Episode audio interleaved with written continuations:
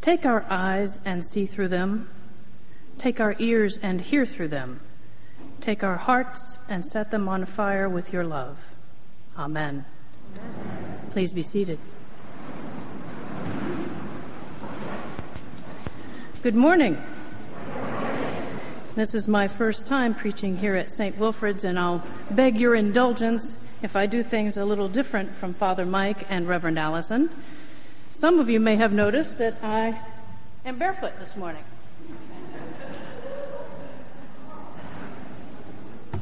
Now, I encourage you, if it's not too much of a hassle, if you can easily slip off your shoes, to join me in my barefootedness. And if it's going to be a bit of a hassle, then I ask that you um, perhaps virtually go barefoot this evening or this morning and just imagine yourself as barefoot. Now, most of you have made the connection from the reading from Exodus as to why I am asking you to bare your feet here in church. At this point in the story, Moses, who was raised from infancy to adulthood in Pharaoh's household, and later killed an Egyptian and then fled into the desert in fear of Pharaoh's retribution, has become a shepherd. In our reading today from Exodus, Moses was out with the flocks when he saw the burning bush. God tells Moses he is going to send him to the Pharaoh to release the Israelites from their slavery. God then tells Moses that his name is I am. The start of this discussion occurs when Moses approaches the burning bush and God tells him to remove his shoes because he is standing on holy ground. Now, to be holy means to associate something with God or the divine, to set it apart or to reserve it for a divine purpose. So, this particular holy ground is associated with God, represented by the burning bush, and also set aside or reserved as a holy space, a place with a divine purpose, a place where Moses encounters God in a very personal way and is transformed by that experience. And why did Moses have to remove his shoes to stand there? Well, there could be several answers to that question. For starters, in the Middle East, as in other parts of the country, uh, the world, there are traditions of mo- removing one's shoes before entering the house. Now, in biblical times, the roads would have been dirt and perhaps covered with animal droppings, human waste, trash, so it wouldn't have been very clean. People were to remove their shoes so as to be polite and not be unsanitary in dragging that into the house. Servants would often come and wash the feet after the shoes had been removed to remove what was left on the skin. So Moses removes his shoes not to defile the space that God occupies. He is to honor it with his respect and thoughtfulness. Another reason for the command to remove the shoes might have been to shift Moses from the preoccupations of his daily life and recognize that something different was happening something noteworthy that required more attention and concentration. Removing his shoes put Moses in a different frame of mind. God wanted to shift Moses from the mundane to the divine. Muslims, Buddhists, and other religions also remove their shoes before entering their places of worship. This simple act often contains a religious ritual that marks the boundary between the sacred and the secular. The daily is set aside for a time to be with the divine. Today we have churches as one of the holy places where we experience God's presence. Think about, well, this place, St. Wilfrid's, this church. Like so many other churches, it has been made holy, consecrated with blessed with prayers and holy water and holy oil and dedicated as a place of reverence for God. It has been set apart from other places as a place where we draw closer to God and to each other. Now let your toes feel the tiles beneath your feet. Do you feel those bumps, those ridges and crevices, those little high points and low points? The mountain tops as well as the valleys of shadow?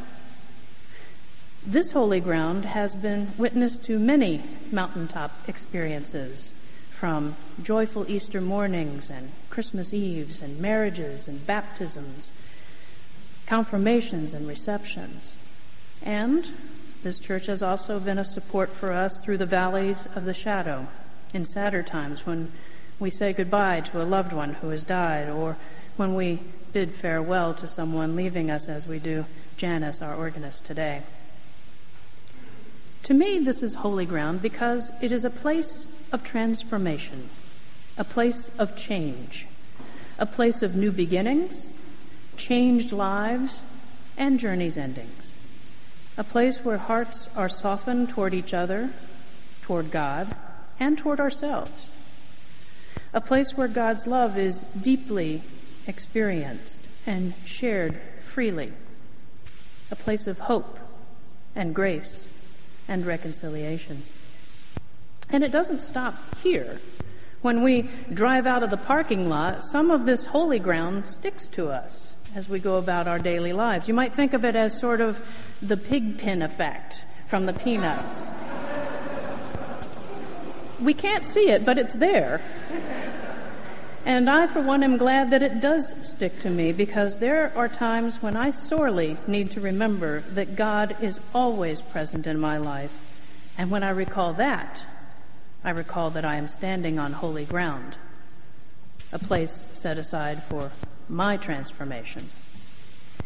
Now, I'm going to get back to the holy ground in just a minute, but I want to first briefly touch on our other readings.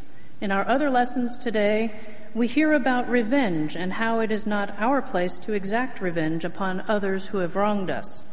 Vengeance is mine, says the Lord, and the Lord will repay everyone for what has been done. Instead, we are called to treat our enemies with kindness and love. We should deny ourselves, take up our cross, and follow Jesus' example. In a while, when we prepare for communion, we will be reciting the Lord's Prayer in which we say, Forgive us our trespasses as we forgive those who trespass against us. As a child, this used to confuse me a little bit. I wasn't really sure why God was so concerned about me walking on someone else's yard.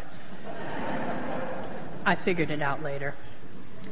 Now, this forgive those who trespass against us and leave revenge to God thing is sometimes a hard thing for me to swallow especially when I feel I'm the one who's been wronged.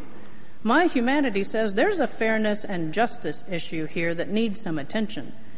I know darned well when I've been trespassed on. When I have followed the rules and done what was expected, and yet someone else gets away with doing something wrong and even gets rewarded.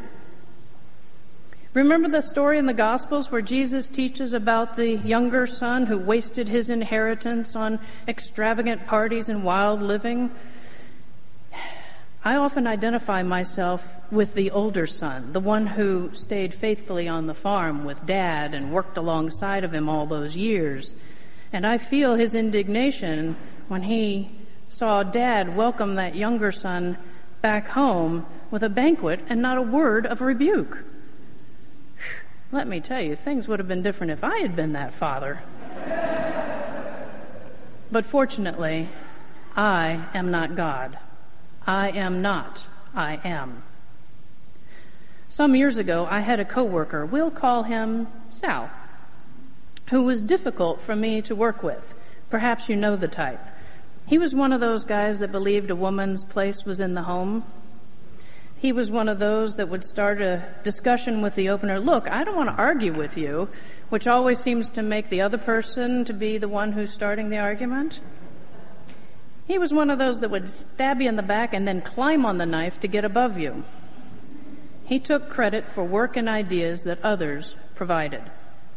His nickname among the coworkers was Slick. He had deceived the managers, but not his fellow coworkers. On multiple occasions, I was the unfortunate trespassed on by Sal.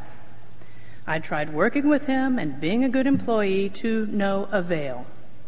After I complained to my bosses, they finally separated us and we worked in different offices. And yet, I harbored a serious resentment against Sal for years.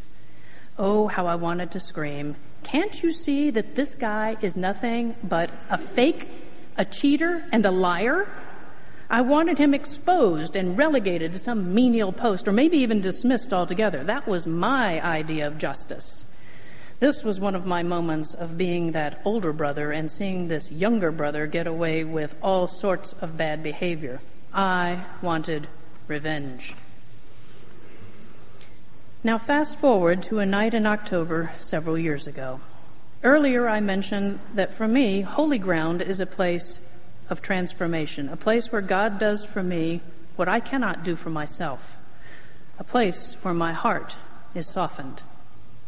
My car is holy ground for this very reason. As I was driving alone this night in October, God showed me how He sees me. Now, up to that point, I had convinced myself that I was a pretty good person. Not perfect, but doing okay. Remember, I was the older brother, working hard, paying taxes, law abiding citizen, doing what was expected of me. But in a matter of seconds, I was shown my life from God's perspective the good, the bad, and the ugly. Suddenly, I was the younger son. I was the one who had not lived the life that God had intended for me.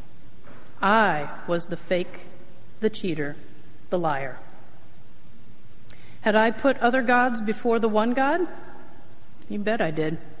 Success, career, relationships, and at the top of the list, me. I often turned myself into the God of my life. Had I taken the Lord's name in vain? Had I cursed using God's name? More times than I could count. Had I failed to keep the Sabbath as a day of rest, a day holy for the Lord? Oh, yeah, working hard on that career, mm-hmm. or recovering from a late night out at the clubs, or just plain laziness and apathy? Had I disrespected my mom and dad? Well, as a teenager, for sure. And even now, as they are aging and have their challenges, do I get impatient and frustrated and short tempered with them? All the time. Had I murdered anyone? Well, in my Department of Defense job, I may not have pulled the proverbial trigger, but I had aimed the bullet by providing data that was used to target buildings and people. So, yeah, I kind of had. Had I been unfaithful in my relationships? Perhaps not in action, but in thought, yes, I had. Had I stolen from someone? Well, for starters, what about that personal stuff I did on company time? What about those copies I made or office supplies that I used for my own projects? Had I ever lied? Again, more times than I could count. To avoid a fight, to avoid responsibility, to avoid accountability. I sure had. Had I coveted or had I wanted things that my neighbors or my friends had? Cars, relationships, clothing, houses, gadgets, plenty of times. So here I was looking at my life through God's eyes and realizing that I was guilty of breaking all ten commandments. Maybe not such a good person after all. But on that same night where God showed me places where I had fallen short or failed, God forgave me. Where I failed to love my neighbor, God was loving toward me. Where I had resentments against God or others for past trespasses, God was merciful. And I was so very glad that it was God who was the judge and not me. On that night, I was forever changed, transformed. I was definitely on holy ground. My heart melted that day because I understood that God loves me when I do things right and when I do things wrong. God loves me. This love and acceptance and forgiveness is the grace of God. This is the good news that Jesus intends for us to know and live out in our lives. Do I still get angry when I feel I've been trespassed on? Of course I do. Do I still have resentments and hurts when things seem unfair? Sure. But I try to allow some of that holy ground that sticks to me remind me I can let those moments be times and places of transformation within me. There's a book called The Alchemist. Perhaps some of you have read it. It's been on the bestseller list. My partner Robin recommended it to me. In it, a simple shepherd in Spain sets off to find a treasure and has numerous adventures and mishaps along the way. And each time something unexpected or potentially bad happens, the shepherd initially feels upset and disappointed and maybe even angry, but then he learns to look at that problem from a different, more positive perspective and learn from it. He transforms the negative experience into something better. He lets go of getting even, lets go of revenge, lets go of trying to be God.